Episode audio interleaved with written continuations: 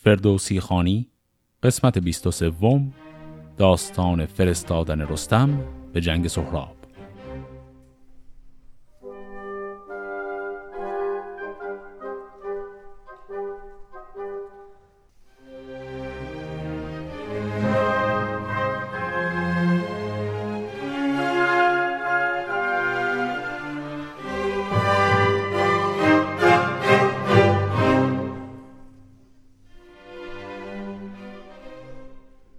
داستان قسمت قبل اونجا تمام شد که سهراب پهلوان دز سپید رو که اسمش حجیر بود اسیر می‌کنه. بعد دختری به نام گردآفرید حمله می‌کنه به سهراب که از سهراب شکست می‌خوره اما اون رو فریب میده و جان سالم به در می‌بره. اما پهلوانان ایرانی که الان در دز سپید هستند می‌دونن که شکستشون قریب الوقوعه. به همین دلیل می‌خوان خیلی سریع خبر بدن به پادشاه ایران که نیروی جدیدی داره بهشون حمله می‌کنه. چو سهراب برگشت گجدهم پیر بیاورد و بنشاند مردی دبیر. یکی نامه بنوشت نزدیک شاه برافگند پوگند گردی به راه. نخست آفرین کرد بر شهریار نمود آنگهی گردش روزگار که آمد بر ما سپاهی گران. همه رزم جویان و گنداوران سپه بود یکی مرد پیشندرون که سالش دو هفته نباشد فزون. یعنی سرلشکر این سپاه جدید حد اکثر 14 سالشه. ولی در این حال که سنش کمه به بالاز سرو صحی برتر است چو خورشید تابان به دو پیکر است. برش چون بر پیل با فر و برز ندیدیم هرگز چنان دست و گرز. چو شمشیر هندی به چنگ آیدش ز دریا و از کوه ننگ آیدش. حجیر دلاور میان را ببست. یکی باری تیزتک برنشست بشد پیش سهراب جنگ آزمای. بر اسبش ندیدیم چندان به پای. که سهرابش از پشت زین برگرفت برش مانده زان بازوان در شگفت. درست است و اکنون به زینهار اوست پراندیشه جان از پی کار اوست. پس چند تا نکته رو اینجا توی این نامه میگن. یکی این که سهراب بسیار جوانه. دو اینکه اینها همین الان لو میدن برای ما برای داستان که اینها اسم سهراب رو می‌دونن. این چیزی که هنوز نمی‌دونن اینی که سهراب پسر رستمه اما می‌دونن اسمش چیه. و بعد هم گفت که حجیر رفت به جنگش اما حجیر الان هنوز زنده است با وجود اینکه سهراب شکستش داد. گفت درست است و اکنون به زینها اوست. منظور از درست اینه که حجیر هنوز زنده است و کشته نشده. بعد نامه ادامه میده. سواران ترکان بسی دیدم. انان پیچ از این گونه نشنیدم. مبادا که او در میان دو صف یکی مرد جنگاور آرد به کف. بران کوه بخشایش آرد زمین که او اسب تازد بر او روز کین. از ایران همه فرهی رفته گیر جهان از سر تیغش آشفته گیر. اناندار چون او ندیده است کس. تو گویی که سام سوار است و بس. این بیت یک نکته بسیار مهمی رو در داستان رستم و سهراب برای ما میگه. همونطور که می‌دونید پایان داستان رستم و سهراب چندان قافلگیری مهمی نداره. چرا؟ چون شاعر همون اول داستان با یک تمثیلی اون پایان رو لو میده. بنابراین ما هیچ قافلگیری نداریم. یعنی اینجوری نیست که همه منتظر باشیم ببینیم آخرش چی میشه. چون می‌دونیم پیشا پیش که آخرش سهراب به دست رستم کشته میشه. پس اگر این رو می‌دونیم اون معمای بزرگ داستان چیه؟ معمای بزرگ این داستان اینه که آیا رستم خبر داره که سهراب پسرشه قبل از اینکه بره به جنگ یا نه؟ یا بعد از اینکه پسرش خودش رو می‌کشه تازه خبردار میشه؟ از زواهر داستان ممکنه به نظر بیاد که خبر نداره و فقط وقتی که سهراب رو شکست میده تازه می‌فهمه. اما این داستان انقدر ظریف هست که یک ابهام کوچکی رو در خودش گنجونده و اون همینه که احتمالش رو به وجود میاره که رستم ممکنه بدون پیشا پیش که سهراب پسرشه یا حداقل زنش رو برده باشه. از همین بیت شروع میشه.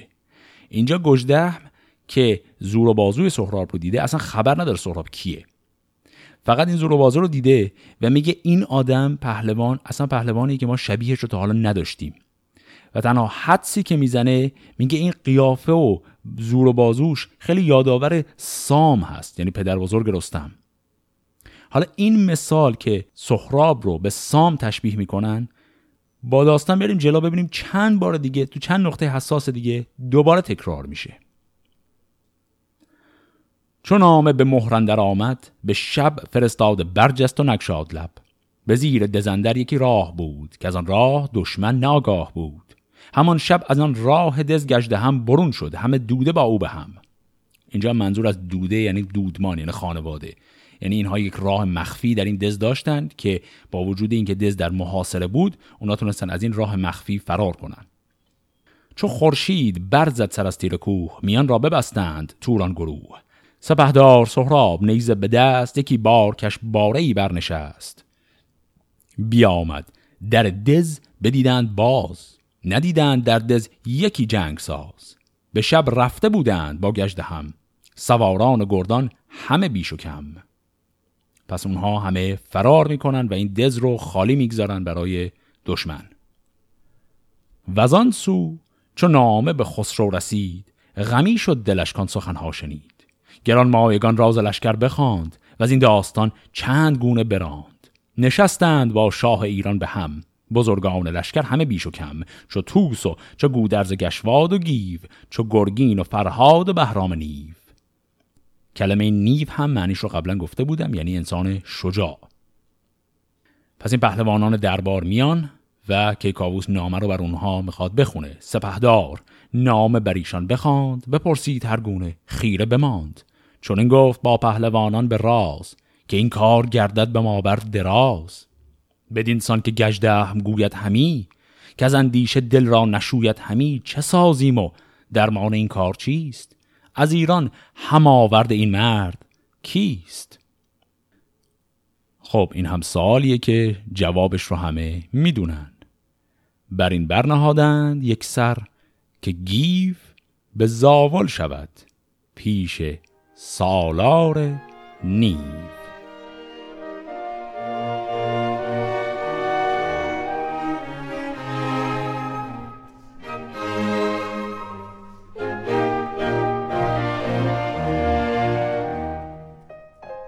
پس می‌خوان گیو رو بفرستند بره رستم رو بیاره. یک نامه از کیکاووس می نویسند خطاب به او. نخست آفرین کرد بر پهلوان که بیدار دل باش و روشن روان. چون این باد که در جهان جز تو کس نباشد به هر کار فریاد رس. چو برخواندم این نامه گجده هم نشستند گردان لشکر به هم. به نزد تو آورد پرمای گیو. چون این رای دیدند گردان نیو. چون نامه بخانی به روز ار شب مکن داستان را گشاد دولب مگر با سواران بسیار هوش ز زاول بتازی براری خروش. بدین سان که گجده مزو یاد کرد جز از تو نباشد و هم نبرد. پس این نامه بود. حالا که کاووس یک نصیحتی هم به گیو می‌کنه. به گیوان زمان گفت برسان دود انان تگاور بباید بسود. نباید چون از دیگه رستم شوی به زاول بمانی وگر بغنوی. اگر شب رسی روز را بازگرد. بگویش که تنگ اندر آمد نبرد. پس که کاووس اکیدن توصیه می‌کنه که قضیه حیاتیه و اصلا معطل نکنید و سریع رستم رو بیارید. از اون آب بستد به کردار آب. برفت و نجسته هیچ آرام خواب. چون از دیگه زاولستان رسید خبر زو به فرزند دستان رسید. تهمتن پذیره شدش با سپاه نهادند بر سر بزرگان کلاه. پیاده شدش گیو و گردان به هم هر آن کس که بر زین بود از بیش و کم. از از پندر آمد گو نامدار از ایران بپرسید و از شهریار. زره سوی ایوان رستم شدند ببودند و یک بار دم برزدند بگفتان چه بشنید و نامه بداد. ز سهراب چندی سخن کرد یاد.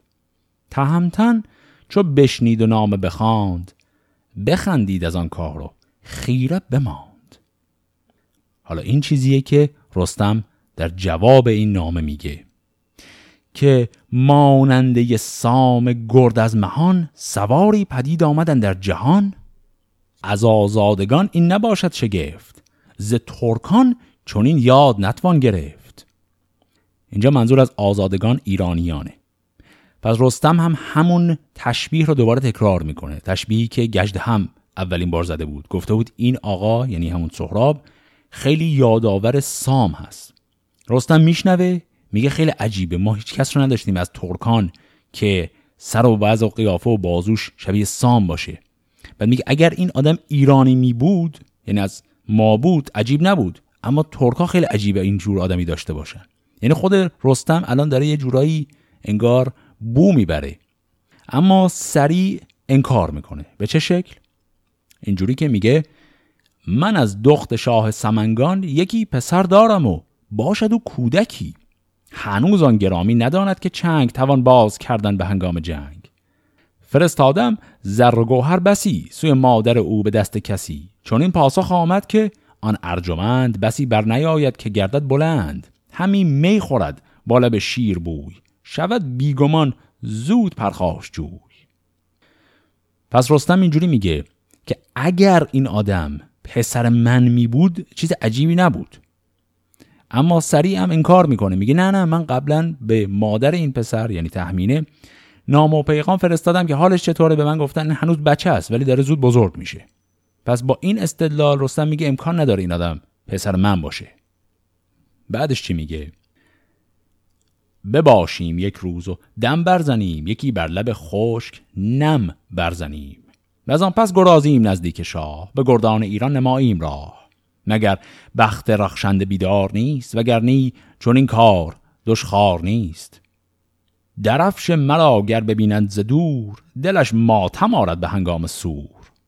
چون ماننده سام جنگی بود دلیر و هوشیوار و سنگی بود بدین تیزی ای در نیاید به جنگ. نباید گرفتن چون این کار. تنگ. پس اینجا خود رستم هم این مثال رو چند بار تکرار می‌کنه که اون کسی که از تورانیان اومده به جنگ بسیار شبیه سام هست. اما در ادامه رستم به رسم مهمان نوازی به گیو میگه بنشین یک مقداری مهمان ما باش یک میگساری با هم بکنیم استراحتی کنیم بعد راه میافتیم.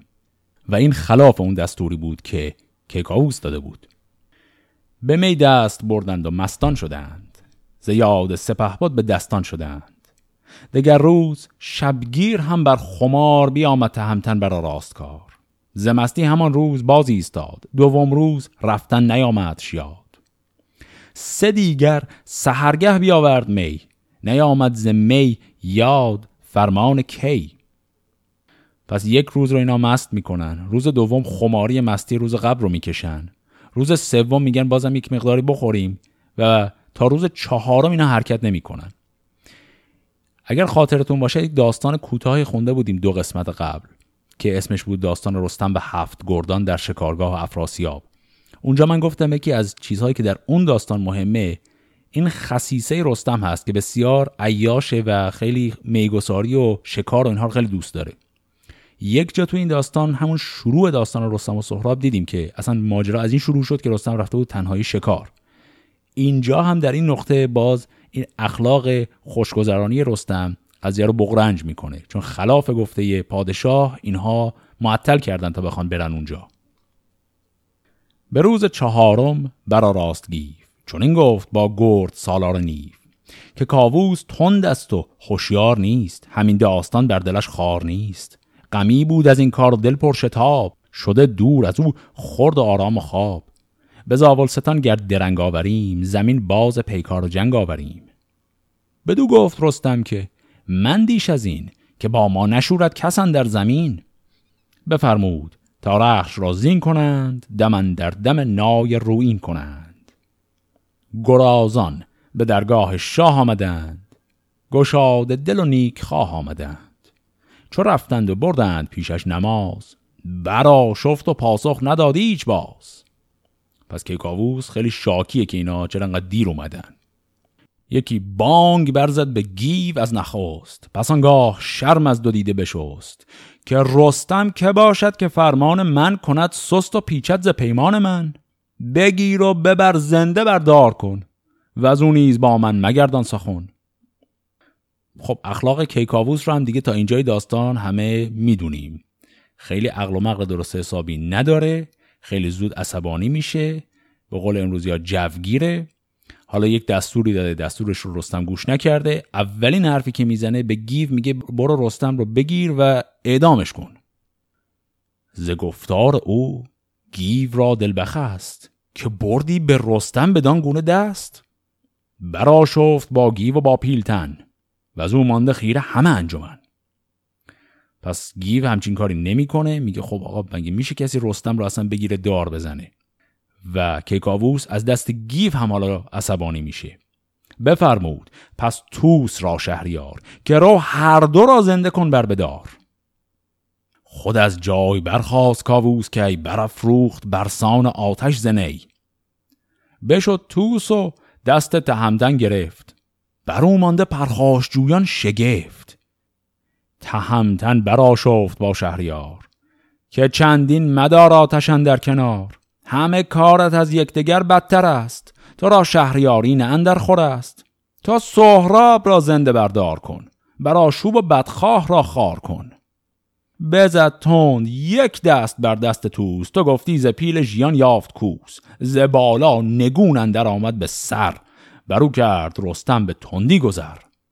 به در شد به خشم اندر آمد به رخش. منم گفت شیر و ژن تاج بخش. چه خشم آورد؟ شاه کاووس کیست؟ چرا دست یازد به من؟ توس کیست؟ زمین بنده و رخش گاه من است. نگین گرز و مقفر کلاه من است. شب تیره از تیغ رخشان کنم به داورد گهبر سرفشان کنم. سر نیزه و تیغ یار منند دو بازو و دل شهریار منند. که آزاد زادم نه من بنده ام یکی بنده آفریننده ام پس رستم هم در پاسخ به رفتار کیکاووس که گفت این رو بگیرید اعدام کنید به قدری عصبانی میشه که این حرفها رو می‌زنه و اصلا از اون کاخ بیرون میره. و در ادامه هم به بقیه پهلوانان میگه به دیرانیان گفت سهراب گرد بیاید نماند بزرگ و نخورد. شما هر کسی چاره جان کنید. خرد را بدین کار پیچان کنید. به دیران نبینید از این پس مرا. شما را زمین پر کرکس مرا. غمی شد دل نامداران همه. که رستم شبان بود و ایشان رمه. به گودرز گفتند که این کار توست شکسته به دست تو گردد درست. سپه بود جز از تو سخن نشنود همی بخت ماز این سخن بغنود. به نزدیک این شاه دیوانه شو و از این در سخن یاد کن نو به نو. سخنهای در خور فراز آوری مگر بخت گم بوده باز آوری. پس پهلوانان که می‌بینن چون این وضعی پیش اومده که کاووس از یک طرف قهر کرد رستم از یک طرف قهر کرد میگن ای وای بیچاره شدیم.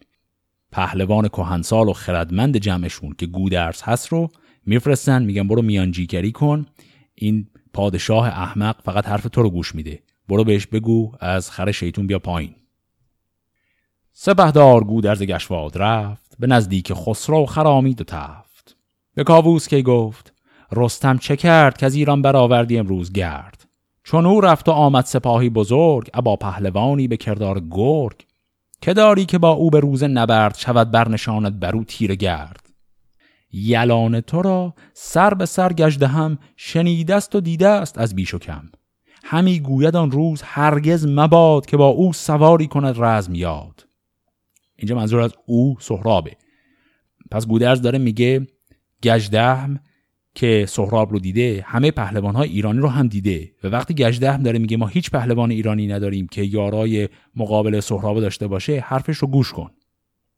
کسی را که جنگی چو رستم بود براند خرد در سرش کم بود. چو بشنید گفتار گودرز شاه بدانست کو دارد آین راه. پشیمان بشد زان کجا گفته بود به بیهودگی مغزش آشفته بود. به گودرز گفت این سخن در خور است. لب پیر با پند نیکوتر است.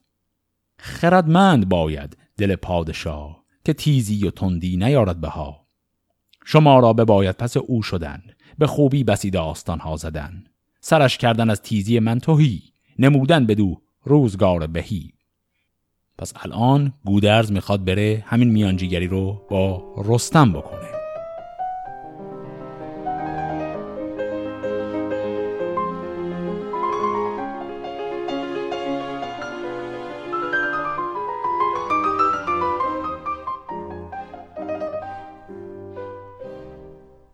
برفتند با او سران سپاه. پس رستم در گرفتند راه. چو دیدند گرد گو پیلتن همه نامداران شدند انجمن. ستایش گرفتند بر پهلوان که جاوید بادی روشن روان. جهان سر به سر زیر پای تو باد همیشه سر تخت جای تو باد. تو دانی که کاووس را مغز نیست به تندی سخن گفتنش نغز نیست. بجوشد همانگه پشیمان شود به خوبی ز سرباز پیمان شود. تهمتن گر آزرده باشد ز شاه مریرانیان را نباشد گناه. همو زاد سخنها پشیمان شده است ز تندی بخواید همی پشت دست. تهمتن چون این پاسخ آورد باز که هستم ز کاووس کی بینیاز مرا تخت زین باشد و تاج ترگ قبا جوشن و دل نهاده به مرگ. چه کاووس پیشم چه یک مشت خاک. چرا دارم از خشم او ترس و باک؟ سرم کرد سیر و دلم کرد بس. جز از پاک یزدان نترسم ز کس. حواسمون باشه اینجای داستان که رستم کسیه که تا حالا حداقل دو بار جان کیکاووس رو نجات داده. پس اگر رستم با کیکاووس تند خوی می‌کنه چندان هم اشکال از رستم نیست. این آدم کسیه که سر جریان مازندران و هاماوران اومد و کل ایران و این شاه ایران رو هر دو دفعه رستم نجاتشون داد و به همین دلیل این بی احترامی که به رستم شده براش خیلی سنگینه. ز گفتار چون سرد گشتن جمن چون این گفت گودرز با پیلتن که شهر و دلیران لشکر گمان به دیگر سخنها برند این زمان. که از این ترک ترسنده شد سرفراز. همی گوید این گفته هر کس به راز. که از آنسان که گجده داد آگهی همه بوم و بر کرد باید توهی چون رستم همی زو به ترسد به جنگ مرا و تو را نیست جای درنگ. از آشفتن شاه و پیکار اوی ندیدم به درگاه بر گفتگوی. ز سهراب ترک است یک سرسخن چون این پشت بر شاه ایران مکن. اینجا هم ذکاوت خیلی جالب گودرز رو می‌بینیم. وقتی گودرز میاد میانجیگری کنه میگه آقا اصلا که کاووس گفت غلط کردم بیا و رستم قبول نمی‌کنه. گودرز از در دیگری در میاد. میگه ببین هیچکس خیلی در جریان دعوای تو و کیکاووس نیست. همه فکر می‌کنن تو اونو بهانه کردی برای اینکه از نبرد با سهراب فرار کنی. و این خیلی زشته. یعنی یه جورایی می‌زنه به رگ غیرت رستم از اونجا رستم رو تحریک می‌کنه و می‌دونه که این راه جواب میده. به رستم بر این داستان ها براند. تهمتن در آن کار خیره بماند. بدو گفت اگر بیم یابد دلم نخواهم که باشد ز تن بکسلم از آن ننگ برگشت و این دید راه که آید به دیدار کاووس شاه. چون از دور شد شاه بر پای خواست بسی پوزش در گذشته بخواست. که تندی مرا گوهر است و سرشت چنان رست باید که یزدان بکشت. پس پادشاه میگه ببخشید من اخلاقم تنده من عذرخواهی می‌کنم. حواسمون باشه اینم خیلی نکته بزرگیه. پادشاه داره عذرخواهی می‌کنه از یک نفری. ما پادشاه تا نداشتیم که از بندگان خودش عذرخواهی کنه. و بعد ادامه میده. بدین چهار جستم تو را خواستم. چو دیر آمدی تیزی آراستم. بدو گفت رستم که گیهان تو راست همه بندگانیم و فرمان تو راست. کنون آمدم تا چه فرماندهی روانت ز دانش مبادا توهی. بدو گفت کاووس که امروز بزم گزینیم و فردا بسازیم رزم. بیا راست رامشگری شاهوار شد ایوان به کردار خرم بهار دگر روز فرمود تا گیو و توز ببستند شبگیر بر پیل کوس. در گنج بکشاد و روزی بداد سپه برنشاند و بنه برنهاد. سپردار و جوشنوران صد هزار شمرده به لشکرگه آمد سوار. یکی لشکر از پهلو آمد به دشت که از گرد ایشان هوا تیره گشت. جهان را شب از روز پیدا نبود. تو گفتی سپهر و سریا نبود. بدین سان بشد تا در دز رسید. شده خاک و سنگ از زمین ناپدید. خروشی بلند آمد از دیدگاه و سهراب بنمود کامت سپاه. چون از دیده سهراب آوا شنید به بارو برآمد سپه را بدید. بدن گشت لشکر به هومان نمود سپاهی که آن را کرانه نبود. هومان هم خاطرتون هست هومان و بارمان دوتا پهلوان تورانی هستند که افراسیاب میفرستتشون برای همراهی با سهراب و همینطور برای اینکه مراقب باشن سهراب نفهم رستم کیه. به هومان چنین گفت سهراب گرد که اندیشه از دل باید سترد. نبینی از این لشکر بیکران یکی مرد جنگی و گرزیگران که پیش من آید به داوردگاه. گره ایدون که یاری دهد هور ما سلی هست بسیار و مردم بسی. سرفراز و نامی نبینی کسی.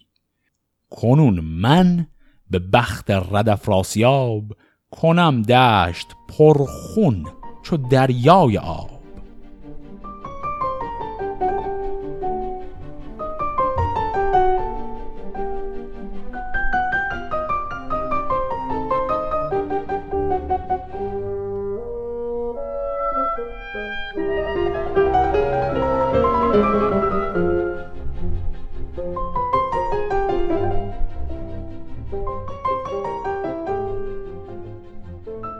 پس ایرانی ها بالاخره لشکر رو می‌کشند به سمت دز سپید برای مقابله با سهراب. حالا نیمه شب رستم می‌خواد مخفیانه بره و ببینه که این سهرابی که همه حرفش رو می‌زنن کیه. چو خورشید گشت از جهان ناپدید شب تیره بر دشت لشکر کشید تهمتن بیامد به نزدیک شاه میان بسته مر جنگ را کین خواه. که دستور باشد مرا تاجور که از ایدر شوم بی کلاه و کمر. ببینم که این نوجهاندار کیست. بزرگان کدامند و سالار کیست؟ بدو گفت کاووس که این کار توست که بیدار دل بادی و تندرست. تهمتن یکی جامعه ترکوار بپوشید و آمد دوان تا حسار پس رستم لباس عادی خودش رو عوض می‌کنه لباسی شبیه به لباس دشمن یعنی تورانیان میپوشه و میره به سمت قلعه سپید که الان در تصرف لشکر سهرابه. می‌خواد جاسوسی کنه ببینه این سهراب کیه. پیاده چون نزدیکی دز رسید خروشیدن نوش ترکان شنید. بدان دز در آمد تهمتن دلیر چنان چون به داهو شود نر شیر. چو سهراب را دید بر تخت بزم نشسته به یک دست بر زندرزم به دیگر چو هومان سوار دلیر. دگر بارمان نام بردار شیر تو گفتی همه تخت سهراب بود به سان یکی سرو شاداب بود. تو این بیت اسم یک آدمی رو برای اولین بار شنیدیم تازه معرفیش کرده بود. اون هم اسمش بود زند رزم یعنی اسمش از زند بهش زند رزم هم میگن. یکی از پهلوانان تورانیه که اسمش برای اولین بار اینجا گفته شد. پس رستم رفت دید که زندرزم، هومان و بارمان همه نشستن سهراب همون وسطه و سهراب از همه به وضوح درشت هیکلتره. دو بازو به کردار ران حیون برش چون بر پیل و چهرش چو خون. حیون هم قبلا معنیشو گفته بودیم یعنی شطور یعنی هر کدوم از بازوهاش قد ران شطوره. و بعد هم گفت چهرش چو خون یعنی صورت سرخگونی داره. قبلا گفتیم سهراب اصلا کلمش یعنی کسی که صورت سرخگونی داره. ز ترکان به گردندرش صد دلیر جوان و سرفراز چون نر شیر. همی بود رستم بدانجا ز دور نشستن همی دید و مردان سور. به شایستکاری برون رفت زند گوی دید بر سان سروی بلند. اینجا کلمه شایستکاری شکل معدبانه قضای حاجته. یعنی زندرزم همون پهلوانی که تازه الان معرفی شده بود یک دقیقه برای قضای حاجت از اون جمع دور میشه میره اون پشت و اون پشت ناگهان رستم رو می‌بینه. بدان لشکرندر چونو کس نبود. پسودش به تندی و پرسید زود چه مردی؟ بدو گفت با من بگوی سوی روشنی پوی و بنمای روی. پس این آقای زند میاد برای قضای حاجت گوشه ای توی تاریکی رستم رو می‌بینه و رستم خب هیکل خیلی گنده ای داره. این میگه تو کی هستی؟ بیا جلوتر ببینم کی. تهمدن یکی مشت بر گردنش بزد تا برون شد روان از تنش. بدان جایگه خشک شد زند رزم. سرامت رزم و سرامتش بزم. اینم از کارهای عجیب و غریبیه که فردوسی هر از چند وقت می‌کنه. یک پهلوان رو برای اولین بار یک جا به ما معرفی کرد بعد پنج تا بیت پایینتر زد اون پهلوان رو کشت. تمام شد. زمانی همی بود سهراب دیر نیامد به نزدیک او زند شیر. نگه کرد سهراب تا زندرزم کجا شد که جایش توهی شد به بزم. برفتند و دیدند افگنده خار براسوده از بزم از کارزار. خروشان از آن جای باز آمدند شگفتی فرو مانده از کار زند. پس رستم که زد این آدم رو و بعد فرار کرد اینا یه مدتی منتظر موندن که زند برگرده دوباره به مجلس. دیدن نمیاد. میرن و پشت ببینن چه خبر شده؟ می‌بینن جنازه اون بنده خدا افتاده زمین. به سهراب گفتند شد زنده رزم سر آمد بر او کار پیکار و بزم. همان گه چو بشنید برجست زود بیامد بر زند بر سان دود. شگفت آمدش سخت و خیره بماند. دلیران و گردنکشان را بخواند. چون این گفت که امشب نباید غنود همه شب همی تیغ باید پسود. که گرگ آمدن در میان رمه سگ و مرد را دیدگاه دمه. اگر یار باشد جهان آفرین چون نعل سمندم بساید زمین ز فتراک زین برگشایم کمند بخواهم از ایرانیان کین زند. بیامد نشست از برگاه خیش گران مایگان را همه خواند پیش.